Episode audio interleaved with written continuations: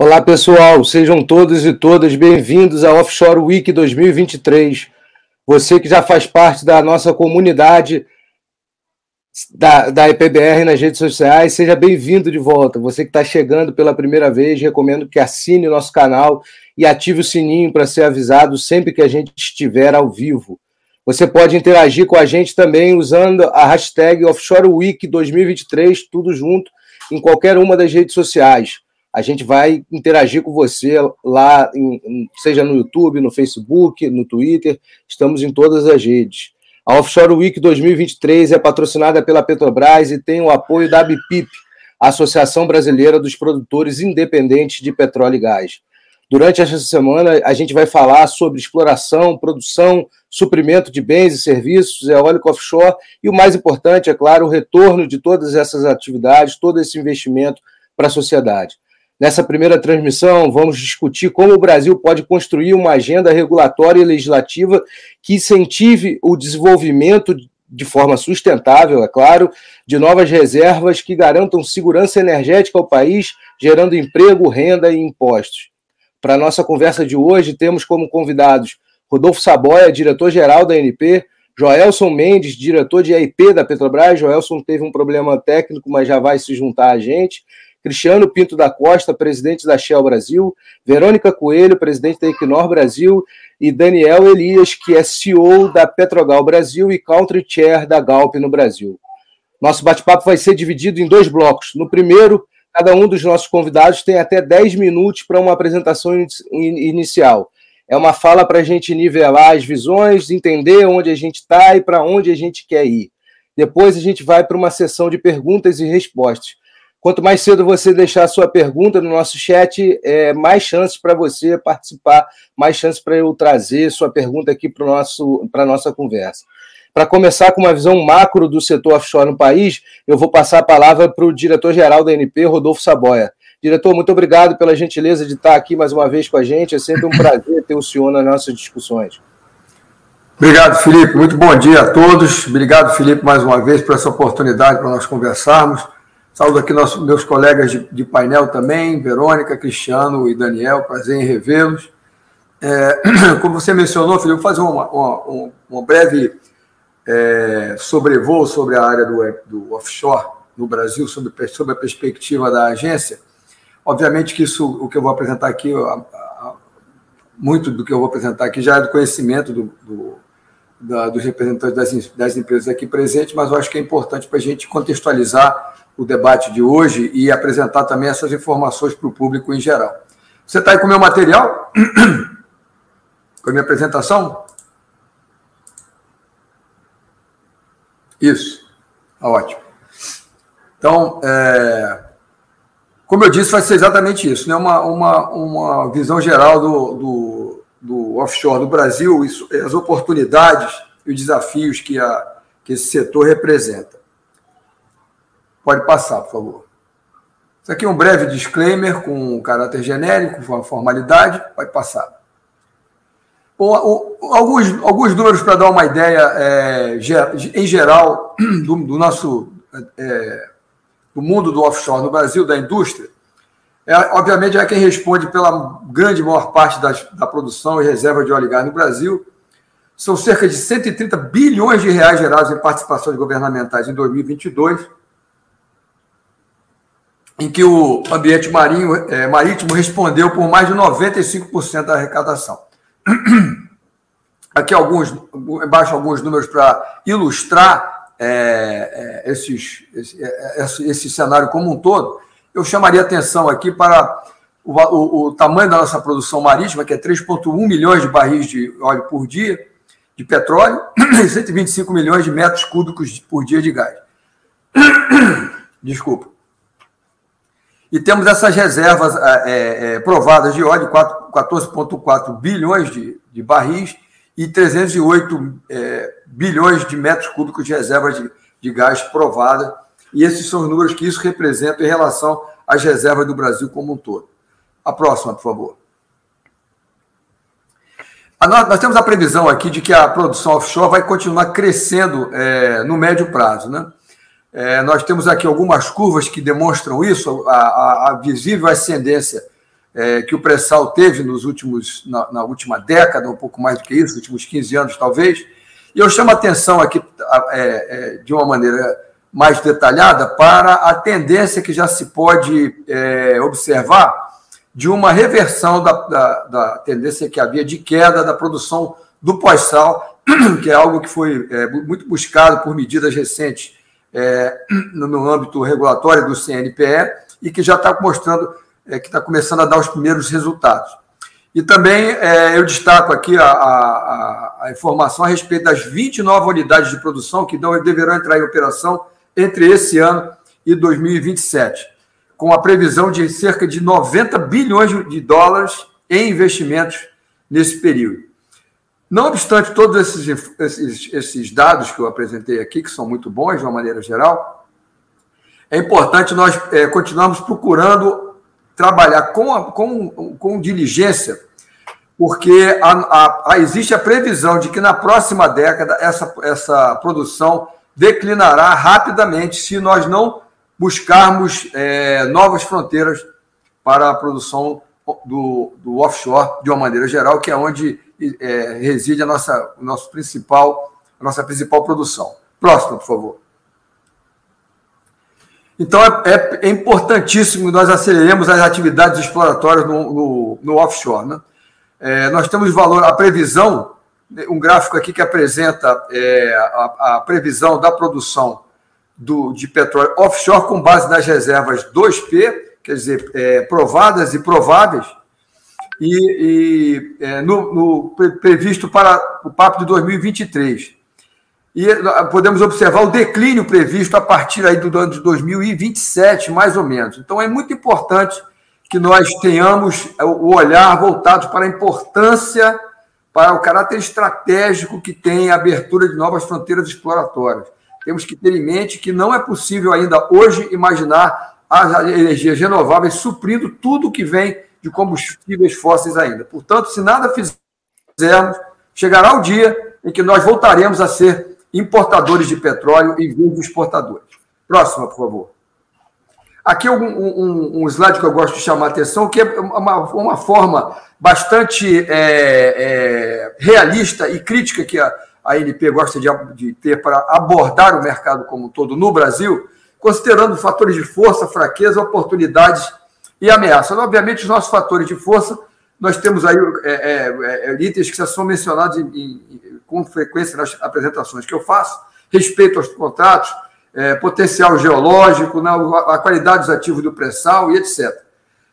Não podemos ignorar os nossos fatores de fraqueza, que são o risco e o custo do Brasil, incertezas com relação ao licenciamento ambiental, que temos que reconhecer esses problemas para que nós. Espera aí que meu computador dormiu aqui. É, para que nós possamos é, não deixar de, de é, ter atenção a eles e, darmos, e dedicarmos a, é, energia a buscar, superá-los. Como oportunidade, nós vemos no curto prazo que os preços é, do dólar se encontram em patamares bastante é, é, é, estimulantes. Temos que não podemos jamais perder de vista a atenção que deve ser dada à questão da segurança energética e também a, a, é, associada à transição energética e que nós, e, e sob esse, essa perspectiva nós, nós é, reconhecemos o fato de que temos hoje uma última janela de oportunidade para a exploração de ativos que não sejam aqueles que demandam, que, que são é, é objeto da maior atenção das empresas. E, principalmente, olhar aquelas que são as nossas ameaças. A primeira delas, a competição pela, é, é, pela, pelos recursos de investimento que nós enfrentamos hoje. Nós temos competidores do Oriente Médio, temos o gas, temos, e principalmente a Guiana e Suriname, e além de países africanos, que, países africanos da costa oeste, que têm é, apresentado descobertas relevantes e que representam é, uma competição por esses recursos às quais, às quais o Brasil tem que estar atento. Então, as empresas estão muito seletivas com relação ao emprego dos seus capitais, a gente não pode perder isso de vista. E, e, principalmente, o, o, o, impacto na indústria como um todo da transição energética, é, no que diz respeito justamente à seletividade com que as empresas estão dedicando atenção ao mercado. Próximo, por favor. Nesse sentido, o que, que a agência tem se dedicado a fazer é, no sentido de buscar superar é, essas dificuldades e promover um melhor ambiente de negócio no offshore no Brasil. Entre outras medidas, já temos é, é, algumas delas em, em, plena, em pleno funcionamento, como a disponibilização dos dados de poços sísmica do pós-stack é, do offshore gratuitos. Nós temos a, a, promoção, a promoção que foi feita também da redução de royalties para produção incremental e para a, a pequenas e médias empresas também, para 5% para pequenas e 7,5% para para as, as, empresas de médio porte. Promovemos a prorrogação da fase de exploração por 18 meses em função dos impactos da pandemia no mercado como um todo. E temos ainda em estudo flexibilização da execução é, do programa exploratório mínimo fora da área concedida para outras concessões, de forma a poder otimizar os recursos que as empresas disponibilizam nessa fase. Temos ainda estudos para o redimensionamento é, dos blocos em oferta, procurando dar uma é, buscar é, é, benchmarking em práticas de outros países que têm que tem se mostrado também oportunas na atratividade de, da, das empresas para os blocos que estão em oferta. Celeridade na análise dos pleitos de prorrogação de contratos, nós já tivemos 21 aprovados e três ainda estão em, em análise. E a redução de, é, de royalties para é, estímulos para royalties em campos marginais, cuja definição já foi objeto da resolução 877 e que enquadrou 74 marítimos, campos marítimos como marginais. Próxima, por favor. Então, o que nós temos hoje é que a oferta permanente é, continua. Nós temos aqui é, blocos na oferta no regime de concessão. Esses são é, 1.009 blocos já em estoque e dos quais 538 são marítimos. E na, na, na, oferta permanente, no regime de partilha, nós temos já sete áreas em estoque, mais a que deve ser incluído, e cinco outras áreas já foram indicadas ao MME para serem submetidas à aprovação do Conselho Nacional de Política Energética. Próxima, por favor. Então, nós temos, é, já temos é, contratados aí investimentos que estão chegando no pós-sal marítimo também. É, nós podemos destacar aqui, especialmente, os resultados da Perenco, que representou um aumento de 30%. Só um minutinho aqui para enxergar melhor aqui essa transparência, aumentando ela numa outra apresentação. É, nós temos aqui o caso da Perenco, que aumentou em 30, 300% de aumento da produção desde a da, da, da, da ocorrência da sessão, e a Carum com 47% desde o da, da, do processo de realização de aumento desde o processo da realização da sessão. Além de, da previsão de produção de campos maduros em offshore, com 15% de aumento é, previsto é, entre 23, entre, entre o primeiro trimestre desse ano e o de 2026. Então, nós temos, enxergamos isso aqui, a oportunidade do aumento do, do fator de recuperação é, de, de, desses campos nessa, nessa medida aqui é, que está apresentado na transparência. Próximo, por favor. Outro, outro, outro tema que é objeto da, de, esforços é, permanentes da agência, e não só da agência, pode ser observado na, é, no, no, governo como um todo, especialmente no âmbito do Ministério das Minas e Energia, uma, uma disposição é, muito firme no sentido de desenvolvimento do nosso mercado de gás natural. É, hoje nós temos um, um, aproveitamento de apenas 32% do gás produzido no, no, no offshore é, sendo escoado, o que, obviamente, é bastante abaixo do desejável, principalmente no mercado que tem uma relevância para, o, para a transição energética e que nós buscamos é, é, bus encontrar formas de, de transformar eles em, em, é, uma, em moléculas que vão, possam, possam chegar ao mercado. Nós temos duas novas é, unidades é, estacionárias de produção que estão previstas para o, estado de Sergipe, bem como a, o desenvolvimento do BMC 33, anunciado pela, pela Equinor recentemente. Nós saudamos com muita alegria, porque nós enxergamos nessa, nessa decisão da, da do consórcio é, da, do BMC 33 o reconhecimento de que já há um mercado que, que assegura uma demanda, enxerga os produtores já começam a enxergar um mercado com uma demanda que justifica esses investimentos.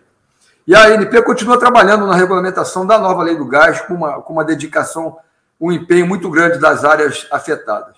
E, além disso, nós temos também o desafio de promovermos a descarbonização é, da nossa produção com esses números aí, lembrando que menos de, que, de nós temos um, uma, um, uma emissão de menos de 10 quilogramas de CO2 por barril equivalente é, de petróleo, e a intensidade de carbono é que é de 14 por, por, quilogramas de CO2 por barril, que é a média offshore é, do Brasil.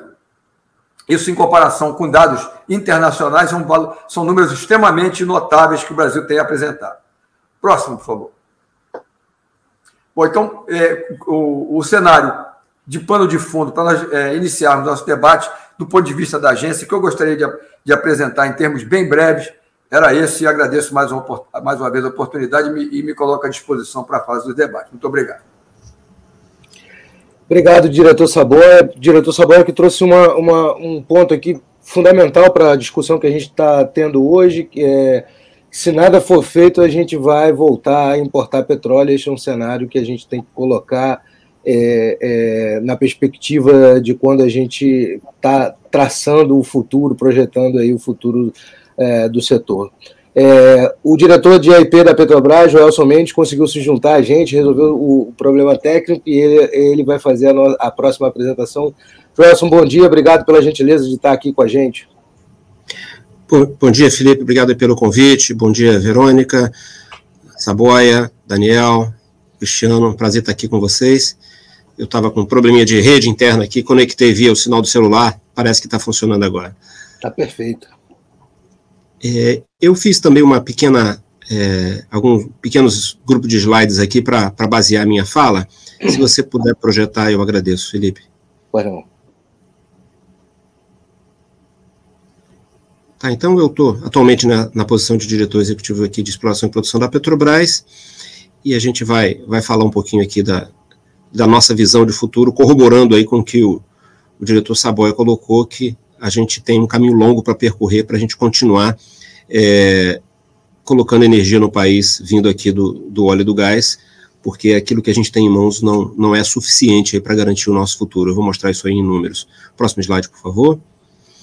Só colocando aí é, que há um tempo atrás né, estávamos, em 2010, na 12 posição entre maiores produtores de petróleo. Hoje estamos aí na nona posição, posição aí como país, produzindo aí 3% do, do óleo e gás aí do, do mundo. Próximo slide, por favor. Nesse próximo slide, a gente vai estar tá mostrando como que a gente é, foi mudando aí é, o nosso perfil de produção à medida que a gente foi avançando para novas fronteiras. E aí deixa muito claro o papel e a importância das novas fronteiras. Nós começamos com uma modesta produção em terra e depois em águas rasas, e aí a gente começou a ter algum sucesso na exploração marítima, e chegamos a uma produção bastante significativa aí no, com águas profundas e ultras, ultra profundas aí no pós-sal, é, com destaque notório para a bacia de Campos. E aí no, no início da, no meio da década de, de, da primeira década aqui desse século a gente é, conseguiu descobrir o pré-sal, iniciou a produção do pré-sal e a gente vem mantendo aí patamares de produção bastante significativos para o país hoje é, já o pré-sal representando, que a gente descobriu só em 2006, que a gente começou a produzir de fato em 2008, comercialmente em 2010, já representa 77% da produção do país. Isso deixa muito claro realmente a, a importância do, do pré-sal, assim como cada uma das outras fronteiras teve a sua importância em determinado momento, porém, a gente também vai mostrar que essa produção tende a cair é, chegando num pico nos próximos anos e tendendo a cair se nós não, tivermos, não tivermos novas descobertas. O próximo slide, por favor. Aqui a gente conseguiu, é, notadamente também, depois de termos é, participado aí do, do leilão dos excedentes da seção onerosa, a gente conseguiu, nos últimos dois anos, agregando reservas, reservas à medida que os projetos é, estão sendo é, sancionados. Então, a gente conseguiu, números muito significativos aí em 2021 e 2022 de reposição de reservas e aí chegando no país aí próximo de uma marca de 15 milhões de barris é, de óleo equivalente é, de reserva e isso ele mantendo este nível de produção que temos no país no momento isso seria o suficiente para 13 anos de produção. Então, isso é, deixa muito claro aquilo que o diretor Saboia já tinha colocado, que a gente realmente precisa é, de novas fronteiras, precisa, de, precisa agregar novas é, reservas para que a gente mantenha aí o suprimento de óleo e gás do país, mesmo nesse cenário de transição energética que a gente vai falar um pouquinho dele também é, no próximo slide. É, uma simulação da Agência Internacional de Energia mostra que a gente, é, num dos cenários, no próximo slide eu falo dele, a gente vai estar no mundo consumindo 57 milhões de barris de óleo equivalente por dia. Né? Hoje, próximo dos 100, é, porém, é, com uma, uma, um consumo decrescente devido à entrada de novas fontes de energia, a gente começa a ter um decréscimo dessa, desse, desse demanda mundial, e aí a gente olhando a produção nacional, nós chegaremos aí num pico da ordem de 4,4 milhões de barris de óleo equivalente, e para que a gente mantenha este patamar, e aí já é exercício, é, são simulações né, para o futuro, para chegar lá em 2050, é, produzindo no país é, e conseguindo o mercado para 3,3 milhões de barris de óleo equivalente, essas cores aí, verdinha e amarelinha, estão demonstrando o esforço é, exploratório e de gestão de reservas que nós precisaremos fazer para manter, para chegar em 2050 é, com esta demanda que a Agência Internacional, Internacional de Energia acredita que nós, Brasil, teremos espaço,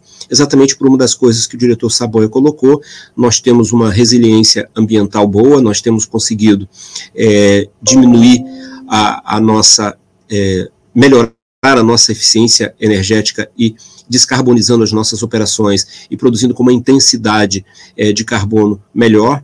O, notadamente, o, o pré-sal tem esta característica, a gente consegue produzir ali, a gente tem baixos contaminantes, em termos de enxofre e outros contaminantes, a gente tem bastante CO2, que leva também a essa discussão que a gente está tendo no momento em relação à injeção de, de gás, é, mas nós temos um, um, um um óleo e gás bastante resiliente em termos de intensidade e também temos uma resiliência econômica extremamente importante. É, no próximo slide, por favor, demonstra esta, este, esta simulação da, da Agência Internacional de, de Energia, mostrando que num dos cenários de transição energética, você tem um, um cenário que você praticamente mantém o consumo, chegando aí em 2050 com mais de 100 milhões de barris de óleo equivalente por dia no mundo, ou um cenário de muita restrição chegando a 23, a gente acredita que a gente vai estar nesse cenário intermediário de 57 e pela nossa intensidade de carbono, a Agência Internacional de Energia acredita que teremos uma demanda de 6%. Aumenta, hoje estamos com uma demanda atendendo 3%, passaríamos para 6% em 2050, e aí sim a gente precisa de novas fronteiras exploratórias, a gente precisa de é, gestão de reservas muito bem feitas, e para fazer essa gestão de reservas, é, venha daí a, a importância da, do nosso modelo e, da, e dos reservatórios que temos no pré-sal. Principalmente no pré-sal, nós temos reservatórios que demandam uma manutenção de pressão muito grande, e a gente consegue fazer isso injetando alternadamente água e gás nos reservatórios. Então, nós os projetos foram desenvolvidos considerando uma determinada injeção de gás. E hoje a nossa infraestrutura que temos no país, temos para a o gás do pré-sal rotas 1 e 2, chegando respectivamente Caraguatatuba e Macaé. Teremos a rota 3 é, pronta ano que vem, chegando em Itaboraí. E, a, e essas rotas 1 e 2 estão cheias de gás. É, a gente injeta uma parte, porém a gente vem é, mantendo essas rotas totalmente cheias, é, fazendo escoamento de todo o gás que a, que a nossa infraestrutura nos possibilita fazer. A partir do ano que vem, com a entrada da rota, da rota 3, será a mesma coisa. E a boa notícia é que nós temos realmente projetos que são mais intensivos de gás, que foram citados aqui, o BMC-33, operado pela Equinor, que nós também somos sócios, e é, Sergipe Águas Profundas, operado pela Petrobras, que a gente vai estar tá aumentando bastante a oferta de gás nacional, mas aí são reservatórios que têm uma condição é, de exportação de gás é, bastante é, diferente dos reservatórios do pré-sal. Então, eu acho que essa seria minha última tela. Pode passar, por favor, Felipe. Eu tenho só mais essa tela que demonstra uma, coisas assim um pouco óbvias, né? Da, que, que, necessitamos realmente de um ambiente regulatório bastante favorável, e aí tem um papel importante aí, evidentemente, da Agência Nacional de Petróleo. A gente literalmente precisa do desenvolvimento de novas fronteiras para que a gente possa é, ter condição de cumprir aquela demanda que é enxergada pela Agência Internacional de Energia para o Brasil, e nós estamos aí com um conceito de ecossistemas de produção. A gente entende que uma regionalização que está acontecendo na nossa empresa, a gente vai é, ter ecossistemas é, envolvendo não só petróleo, óleo e gás, como outras formas de energia em vários pontos do país. É, isso é o que eu trouxe pronto aqui e fico à disposição aí para o momento que a gente tiver perguntas. Agradeço aí, Felipe, agradeço a audiência de todos aí. Muito obrigado. Obrigado, Joelson. Obrigado mais uma vez aí pela gentileza de estar com a gente. Vou passar a palavra agora para o Cristiano Pinto da Costa, que é presidente da Shell Brasil. Cristiano, bom dia e obrigado também pela gentileza de estar aqui com a gente. É, sua apresentação, por favor. Ah, obrigado, obrigado Felipe e toda a equipe aí da, da EPBR pelo, pelo, pelo convite e o trabalho que vocês fazem é, divulgando aí os temas importantes da indústria. Prazer aqui estar no painel com colegas e parceiros é, da indústria. Se puder projetar aí um material, Felipe, eu agradeço, por favor. É, vamos passar para o próximo slide. Mais um, por favor. É, queria só chamar a atenção, o Joelson já tocou um pouquinho aí na, na, na apresentação dele. É, a GEL esse ano publicou, é, como ela faz normalmente, diferentes é, cenários energéticos para o mundo entre agora e 2050. Dois cenários foram propostos, é, um que a gente chama Sky 50, onde a gente faz uma curva forçada para se chegar em net zero em 2050 e ver que fontes de energia em cada final de cada década até lá teriam estariam suprindo a demanda energética do mundo. E o outro, que é um cenário chamado arquipélagos, onde você faz uma, uma, uma transição um pouco mais é, é, devagar, dados as complexidades que o mundo está encontrando para poder implementar a transição energética. Acho que ficou claro depois dos cenários é, terem, terem sido é, é, publicados, mas muito também as reflexões da indústria como um todo, do setor como um todo, após o Covid e após a, a invasão da Rússia à Ucrânia, é de que o mundo hoje lida com um trilema. É, o trilema são três pernas para se balancear. O primeiro é a transição energética, o segundo é a segurança energética, que ficou muito mais evidente após a guerra da Rússia com a Ucrânia. E o último é, é a perna da do affordability, ou transição justa. Como suprir energia para é, 700 milhões ou 1 bilhão de pessoas que hoje não têm acesso à energia de forma competitiva. Né? E nesse cenário é, do, do, trilema de energia, fica claro para a gente, para a indústria como um todo, que óleo gás ainda vai ser necessário para as próximas décadas. Se você puder mudar para o próximo slide. É, esse é um slide que, que, ressalta um pouco aí que o Joelson já falou também, e, e o diretor Saboia. Né? Do lado esquerdo tem um gráfico que mostra um declínio de produção. Historicamente, é, nas últimas quatro décadas, o mundo vem produzindo e consumindo entre 90 e 100 milhões de barris por dia, que é o cinza do, do, do gráfico à esquerda, e há um declínio natural de produção, na média de 7 a 10% por ano, se nada for feito nos campos. E esse slide mostra, dependendo dos diferentes cenários de transição energética, de quanto vai ser necessário é, de óleo e gás em 2050, a necessidade de se trabalhar para extrair mais reservas dos campos já existentes, é, trabalhando nos fatores de recuperação, aumento no fator de recuperação, mas também a necessidade de se explorar por novas reservas, que são as cores aí, um pouco as listrinhas é, é na parte de cima da, da, da, do, do, do, gráfico.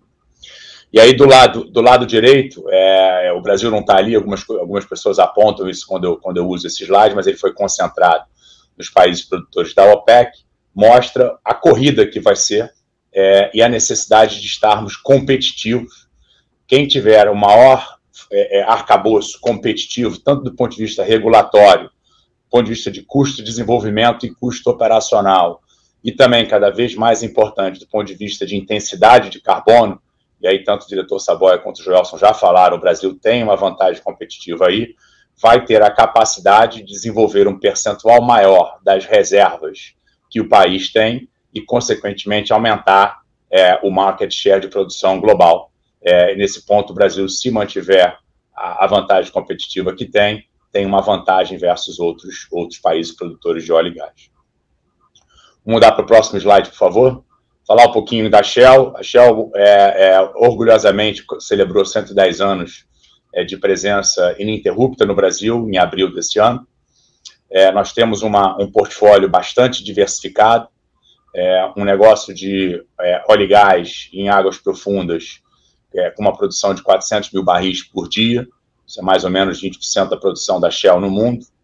É um negócio robusto, distribuição de combustível é, com a Raizen, um dos maiores produtores de etanol, um, um, fio de baixa intensidade de carbono com demanda crescente é, no mundo. E progressivamente estamos tomando passos para abrir novas frentes de negócio, com projetos de desenvolvimento é, de energia solar e eólica offshore. E ano passado tomamos uma posição minoritária numa desenvolvedora de créditos de carbono, com projetos de reflorestamento, evitar desmatamento, é, primeiramente na Amazônia, a, a, companhia chamada Carbonex. Então, a, a Shell está presente em todas as linhas de negócio no Brasil, orgulhosamente, há 110 anos. Próximo slide, por favor, Felipe. Aí é só alguns números sobre é, o nosso negócio é, de upstream, a, o segundo maior produtor de óleo e gás, depois da Petrobras. É, temos 17 participações acionárias em 17 é, unidades de produção, é, três mais em construção no Campo de Mero, operado pela Petrobras. É, investimos mais ou menos 30 bilhões de reais nos últimos cinco anos no Brasil, um pagamento de 3,5 bilhões de reais em, em, bônus de assinatura nos leilões promovidos pela Agência Nacional de Petróleo e em torno de 50 bilhões de reais pagos em royalties e participação especial é, em impostos é, para, para, para o, governo, o governo brasileiro. Dois postos exploratórios esse ano, é, um operado pela Petrobras, no campo de Sagitário, e outro operado pela Shell, é, em Sussuaruna. É, estamos aí monitorando com com, com proximidade, com, expectativa nos próximos meses o resultado desses postos. A gente puder dar do próximo slide, Felipe, por favor. É, esse slide eu gosto que dá uma visão da, da, da, dimensão do portfólio da Shell. Né? A gente tem um portfólio é, é, bem diverso em, em, cada uma das etapas da vida útil de um ativo. É, começando aí pelo ativo mais maduro da Shell, o campo de Bijupirá e Salema, onde nós somos operadores com 80%, Petrobras parceira com 20%, parou a produção no final do ano passado, é, conseguimos a licença condicional do IBAMA é, para o descomissionamento e exportação do FPSO, é, que vai para a Dinamarca para descomissionamento, e em 2024 é, o, o, o FPSO está é, saindo do Brasil para ser descomissionado. Uma indústria que tem um potencial muito grande, dado que tem 30 plataformas de petróleo entre agora e o final da década que vão entrar em descomissionamento no Brasil. É, já falei um pouquinho da produção, é, 17 FPSOs em produção, um operado pela Shell, os outros 16 é, como parceiros, principalmente da Petrobras como operador, é, três é, FPSOs em construção e um, um, um outro é, unidade sendo trazida em produção que é um subsea tieback lá para Southwest, operado pela Total, entrando em produção em 2025. É, na fase de desenvolvimento, o nosso projeto operado em Gato do Mato, onde a gente fez uma pausa no projeto por questões inflacionárias, pressões inflacionárias de mercado em 2022. Voltamos para a fase de conceitual e de desenho, de engenharia do projeto, tentando trazer o projeto uma decisão final de investimento nos próximos 12 a 24 meses e é, estamos aí também é, um foco muito grande com, com a Petrobras é, em poços de infio, para poder estender a vida útil é, é, dos campos, como o Joelson bastante falou, e no momento com o tender de Atapu 2, oriundo muito do, do excedente da sessão onerosa. E em exploração, a Shell participou de todos os leilões da agência desde a abertura do mercado. É, nos últimos leilões adquirimos 11 blocos, estamos com campanha de sísmica é, acontecendo e os dois postos exploratórios, ou seja, portfólio bem diverso em cada uma das etapas da vida útil de um projeto de exploração e produção aqui no Brasil. Se a gente puder passar para o último slide, Felipe, por favor. é, o que, que o país precisa, né? E a gente talvez eu seja repetitivo aí, porque o diretor-geral já comentou em algum desses pontos, também o Joelso, é, continuidade do, do, dos leilões da ANP. Né? O país viveu um, um, período de quatro ou cinco anos sem leilões, é, e a indústria, como trabalha com ciclos longos, é, como tem uma, uma, base de supridores locais que precisa se planejar, a, a necessidade de fazer leilões todo ano para dar previsibilidade é, para a indústria é super importante. É, a questão da neutralidade de impostos e simplificação é, é super importante para a nossa indústria.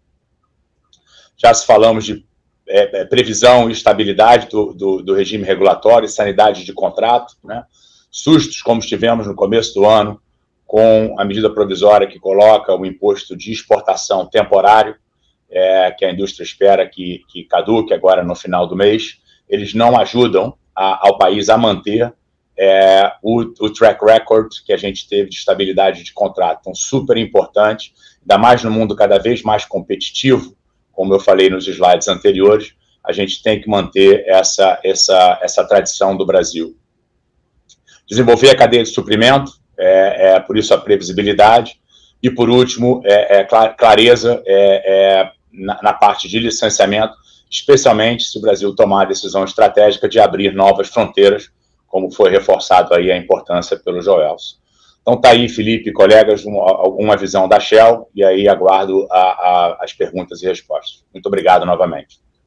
Obrigado, Cristiano. Obrigado mais uma vez pela gentileza. Vou passar para a Verônica Coelho, que é presidente da Equinor no Brasil. Verônica, obrigado também mais uma vez você abrir um espaço na sua agenda para estar com a gente aqui nesses bate-papos. Bom dia.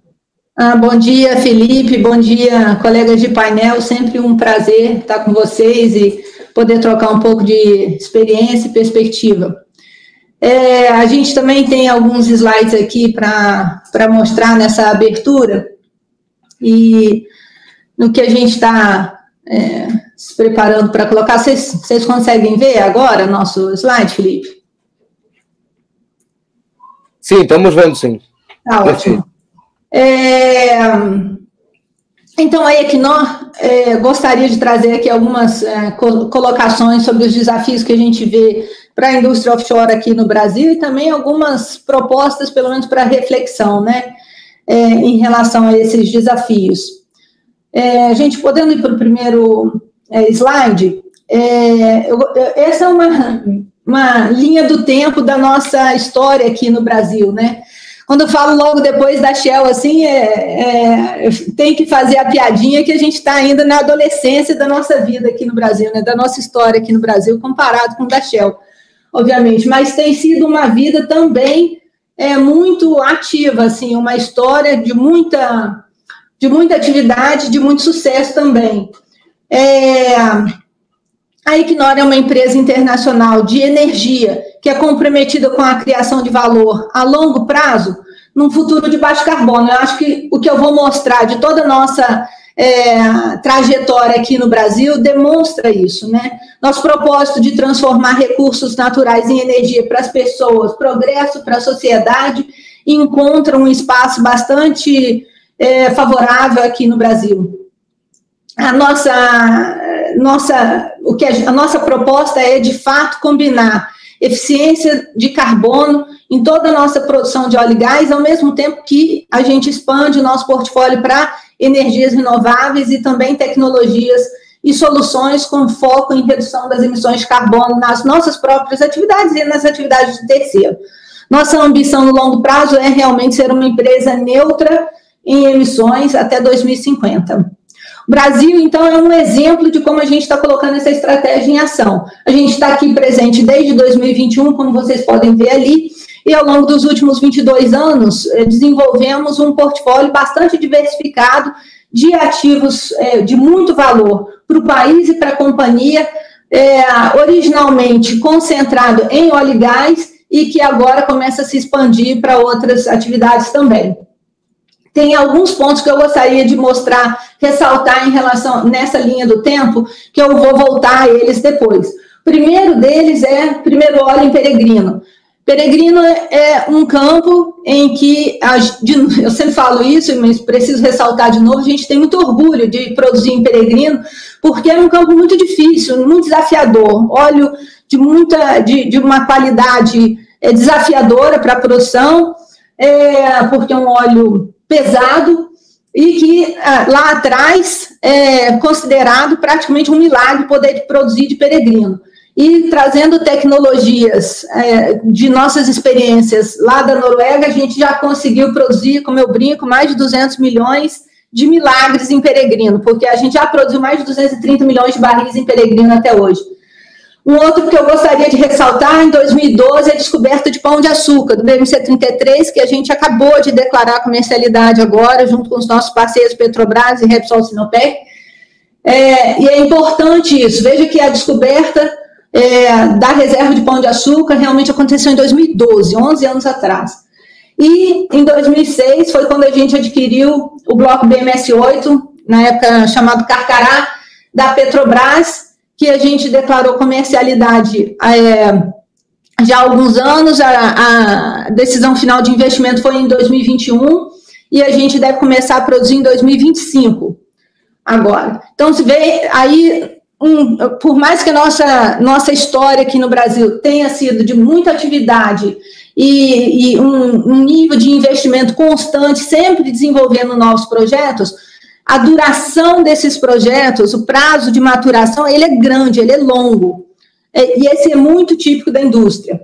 Eu acho que isso é importante. Outras é, questões é, que ficam bem visíveis aí é como nós agora já continuamos, já realmente temos presença concreta em outras atividades e culminando com a instalação da a, a abertura oficial da nossa empresa de é, comercialização de energia, Dansk Commodities, que aconteceu a, a, nesse mês em São Paulo. Pode passar para o próximo slide, por favor. É, o, o portfólio da Equinor aqui no Brasil é bastante robusto já, de novo, notadamente em óleo e gás, e majoritariamente é, operado por nós, o que nos coloca numa posição de bastante desenvolvimento de capacidade é, de mão de obra local, etc. É, com, temos já mais de 900 empregos diretos, sendo que a nossa atividade mais uma vez, é, notadamente de upstream, de óleo e gás, e agora começamos a expansão em outras, em outras áreas de negócio. Temos cerca de 900 funcionários diretos, aproximadamente 90% da nossa mão de obra é de brasileiros, realmente, mão de obra local. Já é, mais de 13 bilhões de dólares investidos no Brasil e uma perspectiva de mais, é, mesmo valor até 2030. Então, no total, entre 2009 e 2030, cerca de 26 bilhões de dólares investidos nos projetos no Brasil. E, é, usando um estudo feito pela ABS Petro, há alguns anos atrás, se a gente coloca é, nossas, nossos investimentos nesse estudo feito pela Bespetro, já há mais de 100 mil empregos, entre diretos e indiretos, ao longo da vida dos projetos, sendo criados no Brasil por conta dos nossos investimentos, né? É, como vocês podem ver pelo mapinha ao lado, os nossos ativos de óleo e gás estão concentrados realmente aqui na Bacia de Campos e de Santos. Eu vou falar um pouquinho mais sobre eles, mas é, como podemos ver, a gente agora já tem presença em diversas partes é, geográficas, diversas regiões geográficas do Brasil também, com os nossos projetos de solar no Nordeste, Apodi e Mendubim, e os projetos de eólica offshore que a gente começa o processo de licenciamento ambiental junto com a Petrobras, é, nos colocando é, em posição para poder atuar também nesse segmento quando é, o arcabouço regulatório estiver mais é, maduro, né, para viabilizando esses projetos. Falar um pouquinho dos ativos de óleo e gás para entrar no nosso tópico é, específico da, da, dessa conversa aqui. Eu queria ressaltar, ressaltar aqui é, o nosso comprometimento em realmente baixar é, o, o, nível de emissões nossa, é, ele, ele é relevante e ele é aplicável em todas as atividades que a Equinor tem, em todos os lugares do mundo. A gente já tem bastante orgulho de falar que, em média, nossas emissões no nosso portfólio é de menos da metade das emissões médias da indústria, mas a gente continua perseguindo realmente é, melhor, melhorar a cada dia. Então, um exemplo disso é o que a gente fez em Peregrino, agora trazendo gás para o campo, conseguindo reduzir em mais de 50% é, o nível de emissões no campo, num campo pesado, de óleo pesado, como é em Peregrino, a gente conseguir ter uma, uma um perfil de emissões que está em torno de 12 ou 13 é, quilos é, de CO2 por barril produzido, é um grande sucesso que nos dá muito orgulho. É, bacalhau está sendo construído, é, as we speak, como fala em inglês, é, nesse momento, e como eu falei, é, intenso nível de atividades offshore aqui no Brasil, com uma sonda já pro, é, operando e, perfurando os, os, poços produtores, e a segunda sonda acabou de chegar, está sendo, está é, passando pelo processo de, de licenciamento, né, e, e aprovações de importação, e deve fazer o nosso poço, o primeiro poço de que essa segunda sonda vai fazer é um posto de avaliação na área norte do campo, e depois é, vai dar sequência com também é, fazendo postos em paralelo à primeira sonda. Então, teremos duas sondas perfurando em paralelo em Bacalhau, e o FPSO sendo construído, já saiu o casco é, há algumas semanas da China e a caminho de Singapura para fazer o, a integração em Singapura e vir para o Brasil. Em paralelo a essas sondas perfurando, a gente também está com atividade bastante intensa de é, instalação dos equipamentos submarinos no campo. Né? Então, um nível de atividades aqui no Brasil bastante alto e também a construção do FPSO é, lá na, na Ásia, agora a caminho de Singapura, para que a gente possa trazer para o Brasil. IBMC 33 como eu falei, foi o nosso, é o nosso projeto mais novo né, a, é, em relação à a, a, a, decisão de investimento e que vai realmente, como o Joelson já falou na fala dele, é, trazer um volume de gás bastante relevante, substancial para o Brasil. É, passando para o próximo slide, eu queria só ressaltar, talvez eu repita um pouco até do que já foi falado, mas eu acho que são questões realmente bastante importantes. De novo, lembrando do meu primeiro slide, os projetos de óleo e gás têm um, um processo, um, um, tempo de maturação relevante, porque normalmente são, como nós sabemos, né, todos nós aqui desse painel, é, projetos de tecnologia algumas vezes complexas. O BMC-33 vai ser o campo mais de águas mais profundas aqui do Brasil, definitivamente o de é, maior profundidade do nosso portfólio. O campo do bacalhau também tem a sua complexidade, porque é um campo de altíssima pressão e também águas profundas. É, Peregrino tem a sua especificidade por ser um campo bastante é, de, de é, óleo muito pesado, como eu falei, então tem essa complexidade na produção, mas é, todos eles são possíveis, desde que a gente faça os estudos necessários e os investimentos necessários, mas todos eles, e eu nem falei de roncador, mas também é, o campo operado pela Petrobras, que nos dá muito orgulho de ser parte, também é, requerem, mesmo ao longo da vida útil, mesmo sendo um ativo já maduro, que já produziu bastante, ainda para continuar mantendo a sua produção e, e diminuir o, o, o, a queda né, na produção, é importante continuar fazendo investimento, todos eles com investimento muito robustos. As figuras, os números que a gente fala são números muito grandes, né? Bacalhau 8 bilhões de dólares de investimento. BMC 33, 9 bilhões de dólares de investimento. E por aí vai. Então, o que a gente precisa ter, especialmente em vista dessa competitividade que o mundo está passando agora pelos recursos nesse setor de energia, é garantir que o Brasil também se concentre numa agenda de competitividade que viabilize esses novos projetos. É, que traga robustez para esses projetos todos, para garantir que os investimentos venham para cá. Tem um outro ponto que eu gostaria de ressaltar, que é em cima do que o Saboia já falou e, os, e o Joelson também. É, os projetos, eles entram e aí tem um pico de produção e logo depois um declínio. Isso é normal de qualquer campo de, de, de petróleo e gás. Então, para a gente conseguir continuar desenvolvendo nossas novas reservas, é importantíssimo que a gente tenha competitividade é, no Brasil para é, desenvolver também ativos menores, que não são os campos gigantes do pré-sal, por exemplo, que a gente viu acontecer nos últimos anos.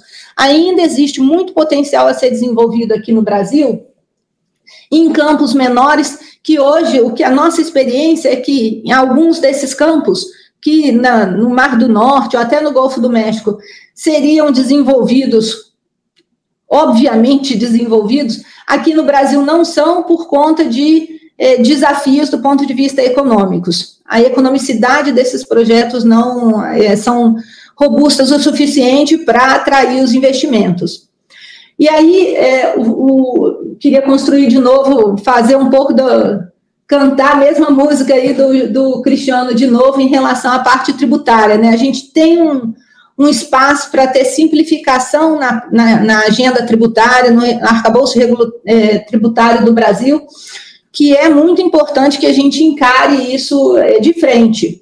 Muito se fala, e aqui eu posso falar do exemplo concreto, que na Noruega tem uma taxa tributária altíssima, né, de, sei lá, 76%, por exemplo, que é nomina, você fala esse número só, ele é quase assustador, né, muito maior do que aqui no Brasil.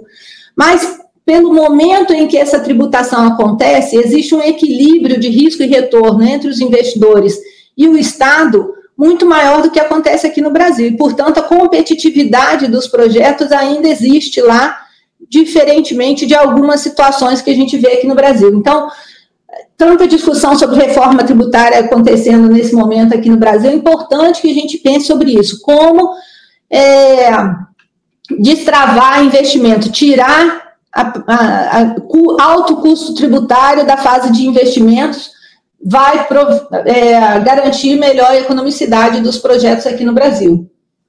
Um segundo fator é, diz respeito à disponibilidade de mão de obra qualificada, né? Se a gente, é, quando a gente pensa sobre o nível de atividades que a gente vai ter aqui no Brasil nos próximos anos, com essa quantidade de FPSOs entrando em operação, entre agora e até 2026, 2027, e é, sondas, etc., os investimentos todos acontecendo, isso é fantástico para o país em termos de geração de emprego, em termos de é, geração de receitas para o governo, mas é importante que a gente não deixe que falta de mão de obra qualificada vire um gargalo para a indústria. E a gente vê isso com olhos muito atentos para que a gente não é, entre no risco de ficar se canibalizando, né, um roubando recurso, mão de obra do outro, e que a gente consiga, de fato, aproveitar essa oportunidade como país para trazer mais gente para dentro do mercado. Para isso, o país precisa realmente é, investir em qualificação de mão de obra. A gente já falou um pouco sobre licenciamento ambiental aqui também, e mais uma vez eu queria ressaltar esse ponto. É importante que a gente tenha regras claras é, no processo de licenciamento, são normalmente processos longos, porque são importantes, e é muito importante enfatizar que as entidades licenciadoras precisam ter robustez é, nos seus processos, na sua mão de obra também competente, etc., para que a gente possa trabalhar junto e garantir é, um processo sem fluido, assim, sem gargalos também no licenciamento ambiental, que é tão importante desde a, do, do, do momento em que a gente precisa fazer sísmica e e novos é, é, postos de exploração e avaliação, até chegar com os nossos produtos em terra, se eles vierem para a terra, né? Por exemplo, o gás. A gente tem falado tanto sobre o gás, para chegar com o gás aqui no, no território nacional, a gente precisa é, trazer através de gasodutos e sempre tem uma questão de licenciamento ambiental envolvida nisso, que é muito importante que seja feito de forma clara, de forma expedita, para que não vire um gargalo nesse processo de é, decisões de investimento, né? E por fim, bater na tecla de sempre, que de novo acho que é importante, esses investimentos esses projetos que têm um prazo de maturação tão longo requerem que, com absoluta é, clareza e, é, da, do arcabouço é, fiscal e jurídico, é, para que a gente tenha previsibilidade e segurança que podemos seguir com os investimentos e o retorno vai ser conforme esperado pelo investidor, né?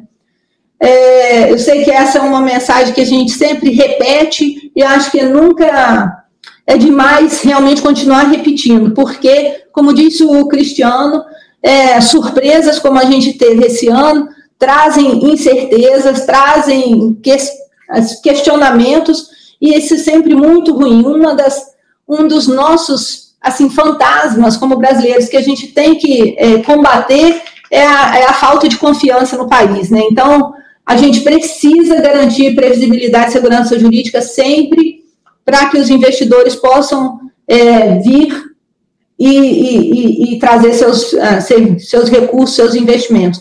Então, assim, como palavra final, o potencial do Brasil ainda é enorme, ele é enorme em óleo e gás, ele é enorme em eólicas é, é, offshore, ele é, ele é enorme em renováveis em terra, ele, potencial também enorme em relação a capacidade de geração de créditos de carbono com as nossas florestas, etc.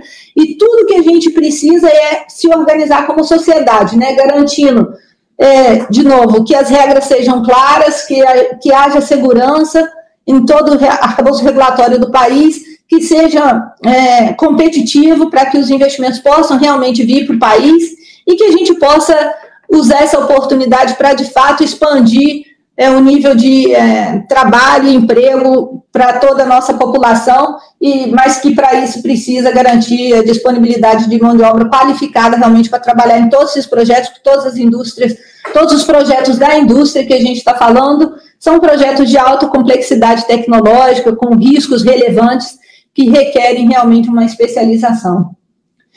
É, Felipe, eu paro por aqui e gostaria depois de participar só de, das perguntas e respostas aí com vocês. Obrigada. Obrigado, Verônica. Obrigado mais uma vez por estar aqui com a gente. Vou passar a palavra agora para o Daniel Elis, que é CEO da Petrogal Brasil e Country Chair da Galp no Brasil. Daniel, obrigado mais uma vez também por abrir um espaço na sua agenda para estar com a gente no, nesses bate-papos é, que são fundamentais para a gente ajudar a desenvolver a indústria no país. Bom dia. Bom dia, bom dia, Filipe. Muito obrigado a si à PBR pelo convite. É, bom dia a todos os que nos estão a ouvir. É, para mim é um, um grande prazer estar aqui neste painel uh, tão, tão, qualificado. Uh, a minha comunicação é simples, uh, ela foca na distinção entre o passado, o presente e o futuro do offshore. E eu não tenho nenhuma apresentação específica para, para, para pôr aí na tela, então eh, eu, vou começar a, a, por falar sobre que eu acho que é um desafio ter clareza relativamente ao momento que estamos e os desafios que temos pela frente, que são diferentes dos desafios que, que tivemos no passado. Uh, o passado da indústria offshore no, no, Brasil é virtuoso a partir de, de 1997. Uh, e com a criação da ANP, em 14 de janeiro de 1998, iniciámos uma caminhada uh, virtuosa.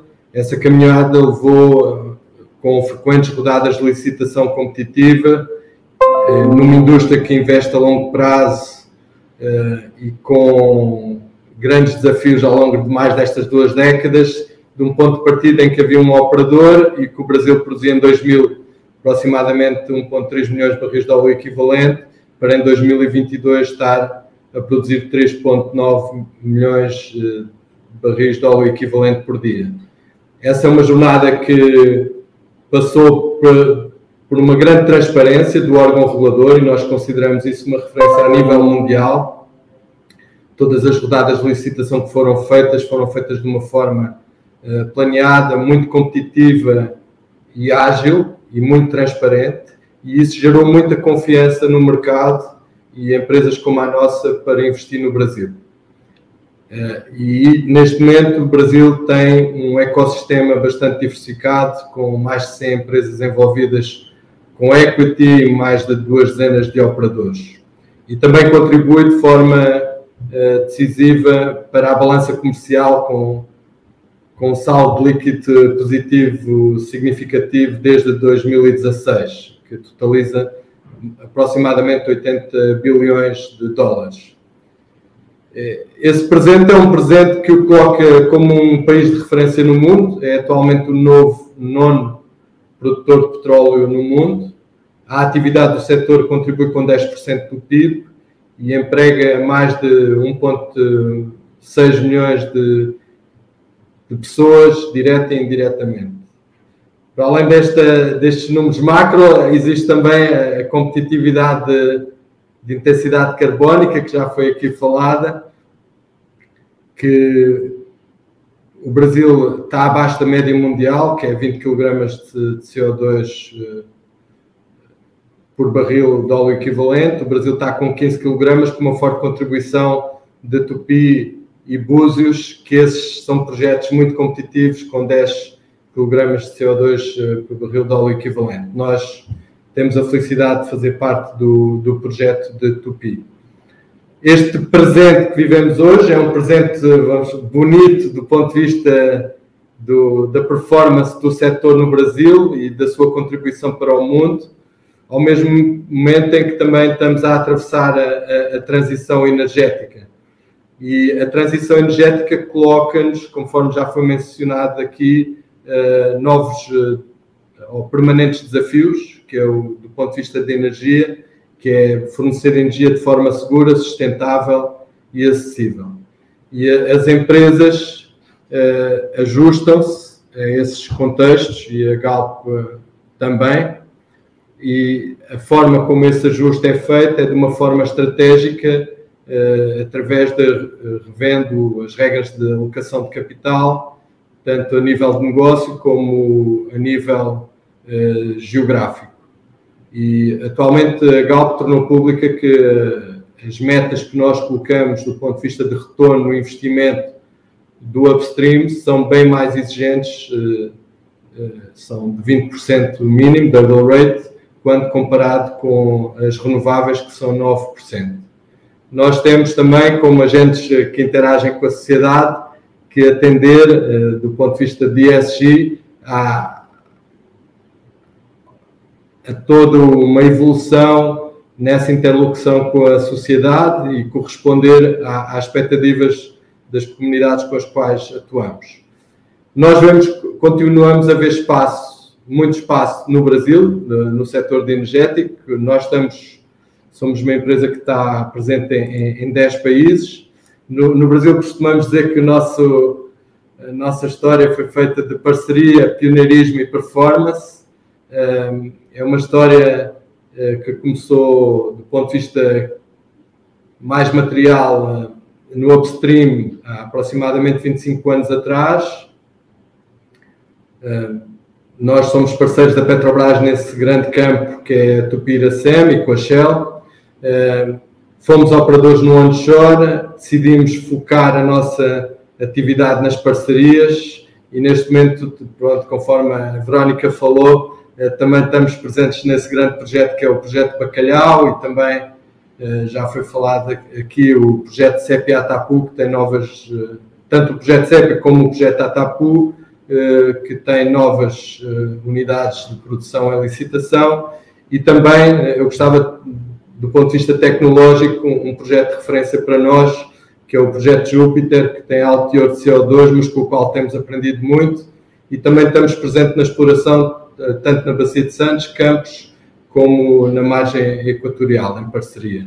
A partir de janeiro de 2022, tomámos uma posição muito ativa, com uma posição eh, integrada de gás, com a abertura do mercado, e também recentemente, função do nosso reposicionamento na alocação de capital, no Brasil encontramos oportunidades de construir um portfólio de renováveis que neste momento tem um, um funil de projetos para serem avaliados até 5 gigawatts. Eu gostaria de destacar um tema que, que a Verónica falou, que é a questão das pessoas. Nós no Brasil temos uh, um grande uh, pool de talento, que compete a nível global. Esse pool de talento tem um projeto de referência e que nós devemos eh, saudar, que é a atividade PID. No, no nosso caso, nós temos aproximadamente 2 mil pessoas envolvidas em 10 estados, 700 milhões de reais aplicados. Para além do investimento, o que nós vemos é, é a transformação de um setor de inovação e tecnologia brasileiro que recentemente, em 2023, teve a capacidade de atrair o Web Summit, que é o maior evento de inovação e tecnologia do mundo, para ter também um lugar no, Rio de Janeiro. Eu acho que essa é, é, também uma forte contribuição do setor da oil para o desenvolvimento de talento e um espírito de empreendedorismo que é benéfico para a sociedade como um todo. Quando nós olhamos para o futuro, uh, o futuro de, do offshore uh, foi mencionado aqui algum, alguns, alguns pontos da realidade brasileira e é importante ser transparentes relativamente à realidade. Neste momento há várias previsões, algumas apontadas pelo Ministério de Minas e Energia, que dá um pico de produção potencial daqui a seis anos, um rácio de reservas sobre produção de 12,5 anos, o que para uma indústria que investe a longo prazo e executa em, em, em prazos longos, é um, eu diria que é um, é um prazo de vida relativamente curta, que nós temos que continuar a alimentar o funil. E quando nós olhamos para o funil, eh, o Brasil que teve um pico de poços exploratórios em 2011, aproximadamente 150 poços exploratórios, em 2022 teve um quinto desses poços, 23 poços, e eh, no que se refere à notificação de descobertas, a situação ainda é mais desafiante. Em 2021 foi seis notificações de descobertas, quando comparado em 2011, 53, que é aproximadamente um décimo. E mais recentemente, e nós devemos sempre, eu acho que é um papel muito meritório, conforme o diretor Saboia apresentou, eh, existe o leilão permanente e existem eh, leilões eh, recorrentes eh, e também eh, foi aqui mencionado que temos que agora também começar a olhar para a diversificação, uma vez que o pré-sal, como pilar fundamental do desenvolvimento do Brasil, começa a ter, eh, vamos falar, um, uma vida útil visível e temos que encontrar novas, novas alternativas. Uma questão que se poderia colocar no âmbito da transição energética é se o Brasil e o mundo não iriam precisar de petróleo e gás na, na próxima década. E os números que foram aqui apresentados é que existem, há incerteza, não é? há estimativas entre 24 milhões de barris de, de óleo por dia em 2050 até 100 milhões de óleo, uh, barris de óleo por dia em 2050. É óbvio que as, as recursos descobertos, eles têm dois tipos de recursos fundamentais. Um são recursos com vantagem, que são recursos de baixo custo e baixo carbono, e existem outros recursos que estão descobertos que estão em desvantagem, que são recursos de alto custo e de alto carbono. E o mundo precisa de petróleo e gás para a próxima década, precisa de petróleo e gás até 2050, e nós fazemos um serviço ao mundo se pudermos providenciar esse petróleo e gás uh, com baixo custo e baixo carbono. E é nesse aspecto eh, por exemplo, a Wood Mackenzie estima até 700 bilhões de barris de óleo por dia necessários de eh, competitivos até 2050.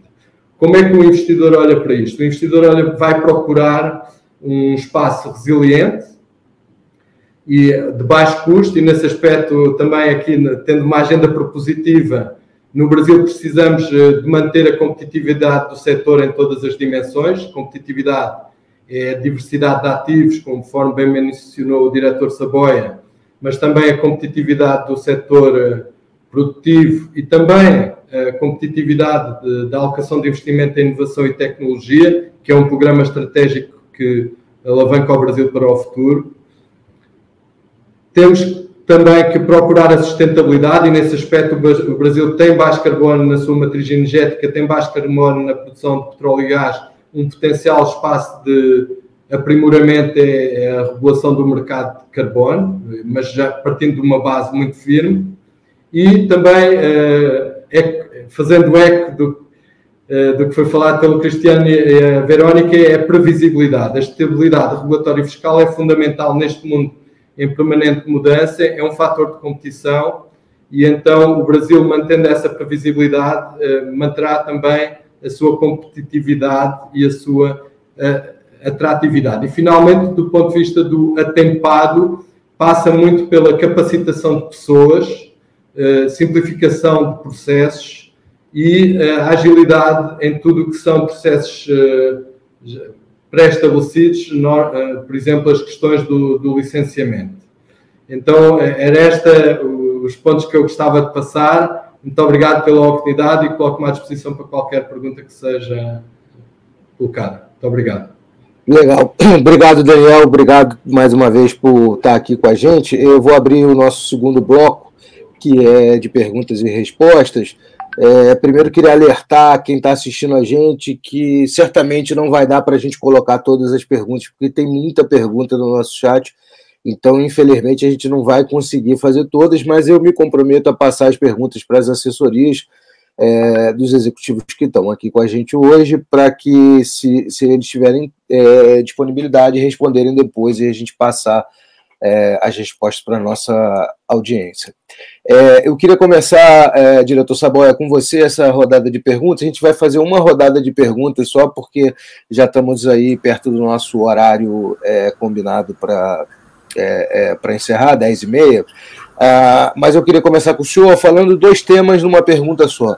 A, a primeira questão é a questão dos leilões. Todos os, os é, é, todo mundo colocou na apresentação hoje a importância da continuidade e, e da manutenção dos leilões. É, eu queria entender a avaliação da ANP sobre a oferta permanente, se a ANP continua é, apostando e entendendo que a oferta permanente é o caminho para que seja é, essa manutenção de leilões seja, seja feita, ou se a ANP enxerga ou, é, outros caminhos aí no médio e longo prazo. É, e aproveitando, é, deixando já duas questões, o, o ex-diretor de exploração e produção da Petrobras, Fernando Borges, está é, assistindo a gente, mandou uma pergunta para a gente pelo YouTube falando sobre reinjeção de gás. Ele, ele, ele pergunta se não seria melhor a agência, a partir de toda essa discussão do gás natural e reinjeção, separar os volumes de gás e os volumes de gás com CO2 que não podem ser exportados dos números que são, que são divulgados. Ele, ele acredita que isso pode dar uma, uma perspectiva melhor para o de, de, de norteamento de quanto gás a gente vai ter disponível no futuro.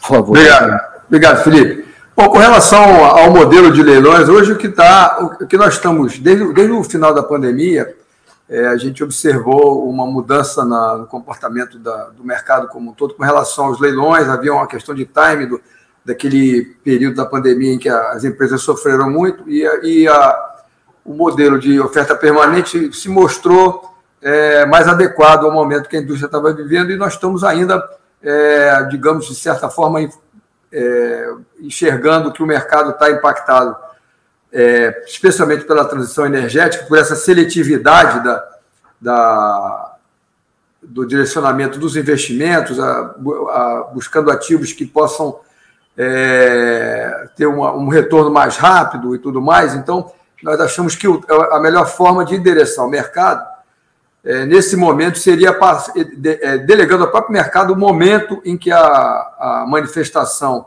de interesse por área já disponível, já, os números de área disponíveis já foram apresentados aí por mim, é, partisse, a partir viessem do próprio mercado. Nós entendemos que é a melhor maneira de, de é, nos adequarmos a esse momento, como nós enxergamos, ainda é a, a, a oferta permanente.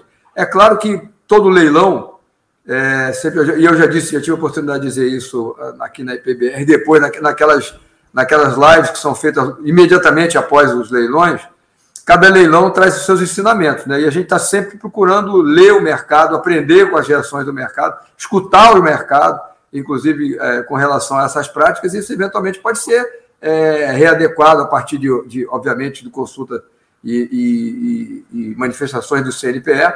Mas, enfim, hoje o que nós temos é, é a expectativa de que é, o mercado se mobilize, se mobilize para ativar é, uma rodada da, da oferta permanente, seja ela. É, é, acredito que a de, partilha deve estar muito é, na expectativa da inclusão de novas áreas e a, e a, e a de concessão com relação à publicação do, do novo edital.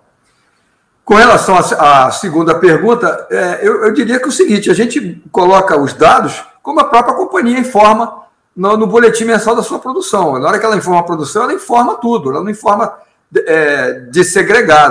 Né? Na hora que ela é, comunica ao mercado com a produção dela, ela inclui esses valores também. Então, é, o, o dados que nós informamos vem a partir do que a própria empresa informa. Mas, esse, mas essas, esses volumes eles estão é, é divulgados no site da agência.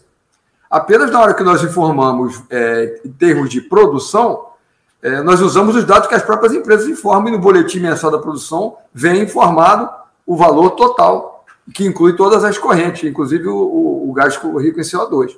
Basicamente, o motivo é esse. É, nós apenas temos guardarmos coerência com relação aos próprios é, números informados pela empresa. Legal.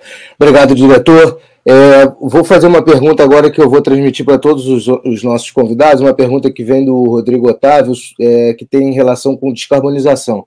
A gente tem falado muito sobre descarbonização da, da produção é, de óleo e gás no, no, Brasil. O Brasil tem uma vantagem competitiva é, considerável em relação a isso.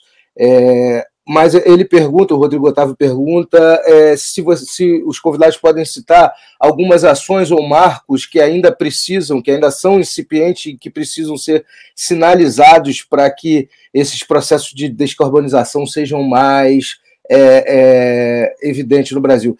É, eu imagino que ele esteja falando, por exemplo, de mercado de carbono, de, de, um, de, um, de um marco para armazenamento, é, acredito que seja algo por aí. É, Joelson, você gostaria de comentar? É, queria agradecer a pergunta, é, mas não é uma, uma, pergunta assim tão, tão fácil de ser é, respondida. É, espero que os, os colegas que, que, estão conosco aqui tenham, tenham melhores respostas do que eu. Eu não. A questão de, de regulamentação do, do, mercado de carbono realmente é uma necessidade, o mundo está aprendendo a conviver com isso, né? não é uma coisa só do Brasil mas nós, evidentemente, precisaríamos evoluir com relação a isso. É, nós, é, o que a gente consegue fazer é descarbonizar as nossas atividades, as nossas operações.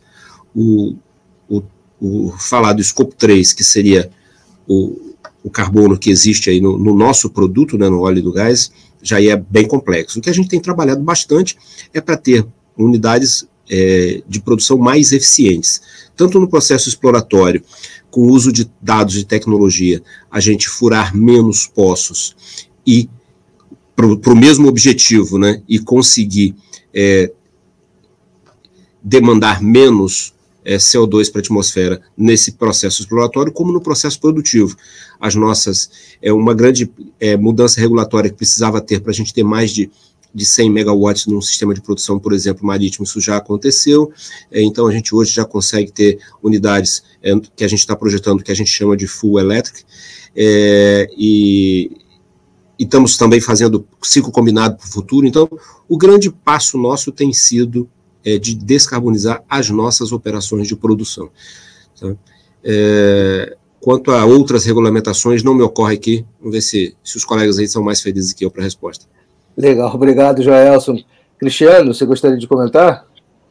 Vamos lá, posso, posso contribuir sim. Então, só, só para pegar um pouquinho de carona na, na, nos comentários do Joelson, né, acho que é importante é, contextualizar: 85% das emissões é, do setor vem do chamado escopo 3, né, e 15% vem do chamado escopo 1, escopo 2, que é o que é consumido nas operações que a gente tem na indústria de óleo e gás e o escopo 3 é, é, são emissões no consumo.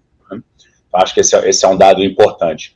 É, talvez alguns exemplos aqui do que, que a indústria é, é, vem fazendo para poder endereçar as emissões de escopo 1 e 2 né? nas nossas operações. Vou citar dois exemplos aí da parceria que a gente tem com a Petrobras e outros que a gente vem fazendo nas, nas nossas próprias operações. Né? Nos replicantes, que estão lá no, no, no, no, BMS 11, a gente está usando o dispositivo do Closed Flare, né, que captura e reduz é, emissões, ajudando a baixar a, a, intensidade e garantir essa competitividade é, de emissões por barril produzido. Né? Também uma captação de água mais profunda, que vem uma água um pouco mais fria, que ajuda na otimização na troca de transferência de calor nas plantas de, de, de, de separação e tratamento no, na, na, plataforma. Então, são dois exemplos aí é, de tentar melhorar operações de plataformas existentes. Plataformas futuras, né? O nosso projeto de Gato do Mato, é, ele está já projetado com o que a gente chama de all electric. Né? Ou seja, se no futuro houver a viabilidade econômica, operacional tecnológica de suprir energia renovável para esse, para essa plataforma, ela já está equipada para fazer a troca futura de, de rodar as operações com diesel e gás versus o potencial de fazer, por exemplo, com é, é, é, energia elétrica, potencialmente até de eólica offshore, se vier acoplado. E a gente está testando no Golfo do México, nas nossas operações, eventualmente, se der certo a intenção de trazer para o Brasil, a substituição de diesel nos barcos de apoio é, de logística offshore é, por é, combustíveis de baixo carbono, ou etanol, por exemplo. Né?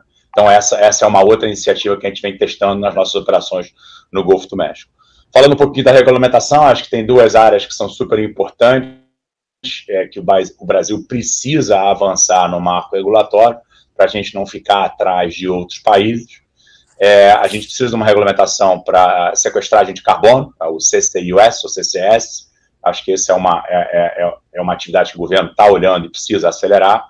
E a gente também concorda que é importante ter um mercado regulado de carbono, é, justamente para incentivar ainda mais economicamente é, a redução tanto de escopo 1, 2 e 3. Então, talvez duas, duas áreas onde o país pode avançar no marco regulatório é, nessa, na, nessa linha. Legal, obrigado, Cristiano. Vou passar para a Verônica agora. E, Verônica, eu vou incluir uma outra pergunta, já que a gente está aí com, com, no avançado do tempo. É, o Ricardo Lagares traz uma pergunta para você sobre pelo YouTube é, sobre o BMC 33, se existe algum plano de armazenamento de gás para esse projeto. É, e aí eu coloco junto de, nessa, nessa pergunta para você. Tá, eu queria começar pela pergunta anterior também, Felipe, porque é, acho que, de um ponto de vista mais macro, como país, é muito importante, eu diria, que o país é, dê clareza sobre o direcionamento de longo prazo, né, em qual direção o país vai ter. E aí a gente vai passar por discussões importantes, como as que o Cristiano já trouxe, junto com o Joelson, sobre questões de mercado regulado de carbono, é crítico nesse sentido, sobre é, qual é o, o, o arcabouço que a gente quer colocar como país para as atividades é, de sequestragem de carbono, que o Cristiano também mencionou, e que incentivos o país está disposto a colocar para desenvolver essa indústria, é uma indústria nova, é uma cadeia de valor toda nova, que como toda cadeia de valor, novidade em termos de cadeia de valor, é cara, é custosa, é importante que haja uma é, parceria, um entendimento e uma cooperação entre investidores, é, governos e sociedade para que essas é, novas cadeias de valor realmente se viabilizem é, economicamente e que possam depois é, é, andar por suas próprias pernas, né? Mas então, acho que essa definição de projeto país de longo prazo, em que qual é a velocidade que a gente vai e o direcionamento, é importante é, demais nesse sentido, para dar essa clareza, de novo, essa previsibilidade para o investidor e que possa, então, trazer seus é, recursos aqui para o país também.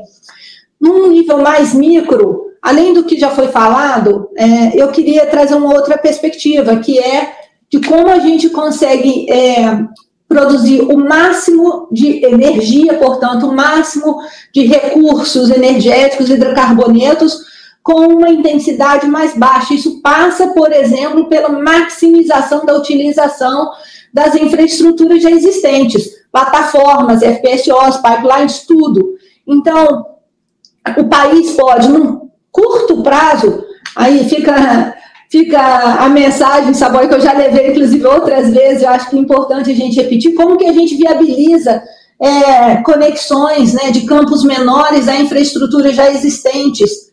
É, o que a gente chama de tie-ins e tie-backs na indústria, que está, por exemplo, lá na Noruega, já sustentando a produção no Mar do Norte há décadas, na verdade, e aqui no Brasil ainda encontra uma dificuldade, tanto do ponto de vista tributário quanto do ponto de vista regulatório, é, e a gente ainda precisa, além disso, precisa ter clareza de como seria essa, essa relação comercial, né, para conseguir fazer esses, essas, essas, uh, esses investimentos. Então, existe uma oportunidade de dar continuidade à vida útil de é, facilities, né, de unidades de produção que estão aí em campos já em declínio, e com isso a gente diminuir a intensidade ainda mais é, de, de campos, particularmente de campos maduros no Brasil, por viabilizar mais produção utilizando as mesmas instalações.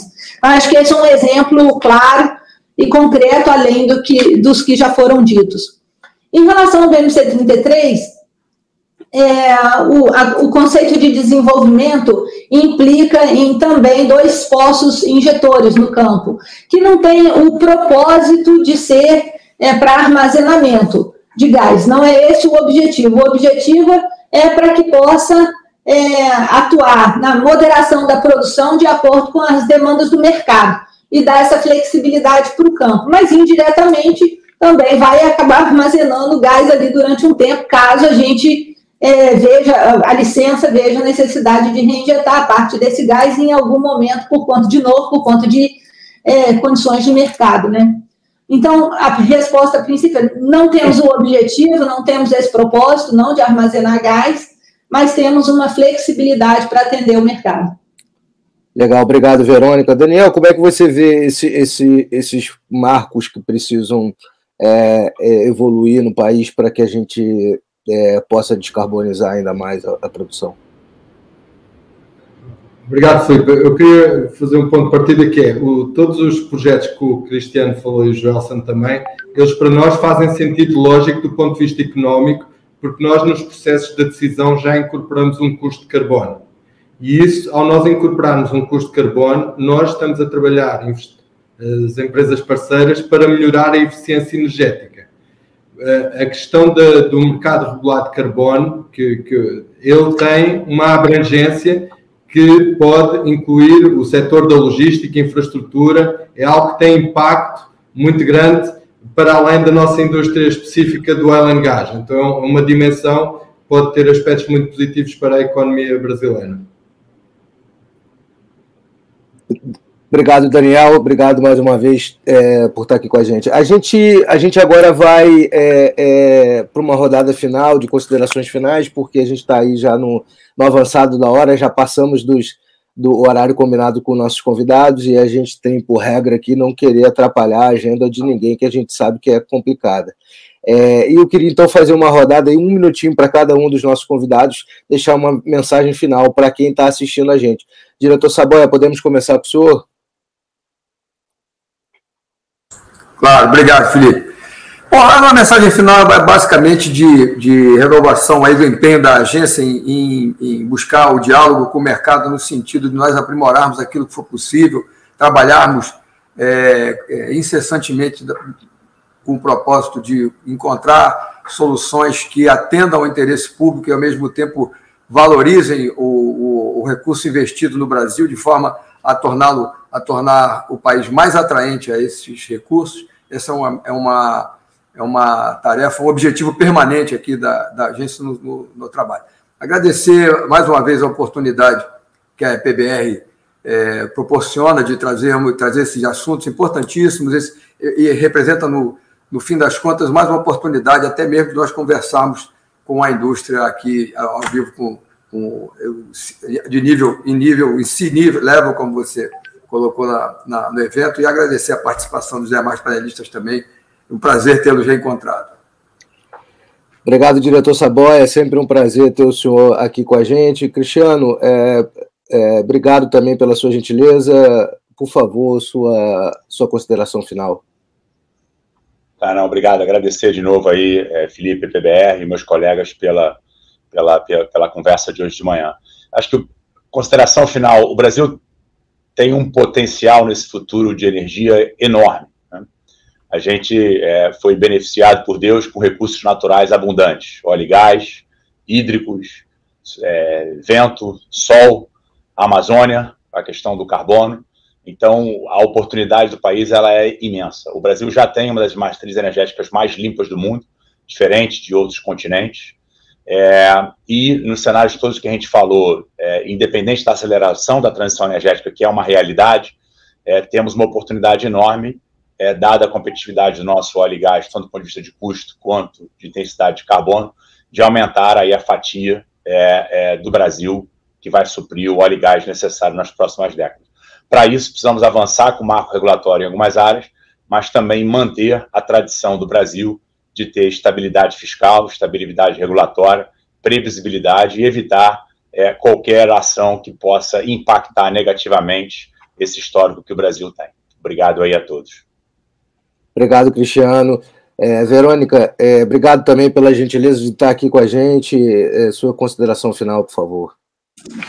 Bom, mais uma vez, obrigado também, é, Felipe, e é, agradeço aí a, a conversa sempre de alto nível com os outros colegas panelistas, muito obrigado. E, de novo, também gostaria só de reforçar isso: é importante ter estabilidade, previsibilidade, regra sempre, para a gente continuar sempre construindo essa relação de confiança com todos, né? Realmente o Brasil tem muito, muito potencial de valor para ser gerado ainda é, para a nossa sociedade, trazendo finalmente uma riqueza é, para a realidade da nossa sociedade melhor distribuída e acho que para isso a gente precisa garantir regras estáveis e, e previsíveis no longo prazo. Obrigada.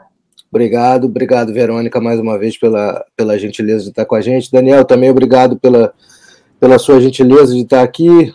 É, suas considerações finais, por favor. É, muito obrigado, Filipe. Mais uma vez agradecer a todos. Foi um prazer estar neste painel tão qualificado. É, uma frase que foi utilizada aqui foi a frase a fatia do Brasil. É, a fatia do Brasil aumentou e aumentar a fatia do Brasil no setor energético é bom para o Brasil e é bom para o mundo. A maneira como aumentou é através de sendo resiliente, baixo custo, sustentável, baixo carbono, previsível, baixo risco e atempado de rápida execução, com transparência. Eu acho que essa receita é uma receita de sucesso que devemos replicar para aumentar a fatia do Brasil no futuro. Tá bom? Muito obrigado a todos. Obrigado. É, Joelson, obrigado também pela, pela gentileza de, de abrir um espaço na agenda e estar aqui com a gente. Suas considerações finais, por favor. Obrigado, Felipe, obrigado pelo convite.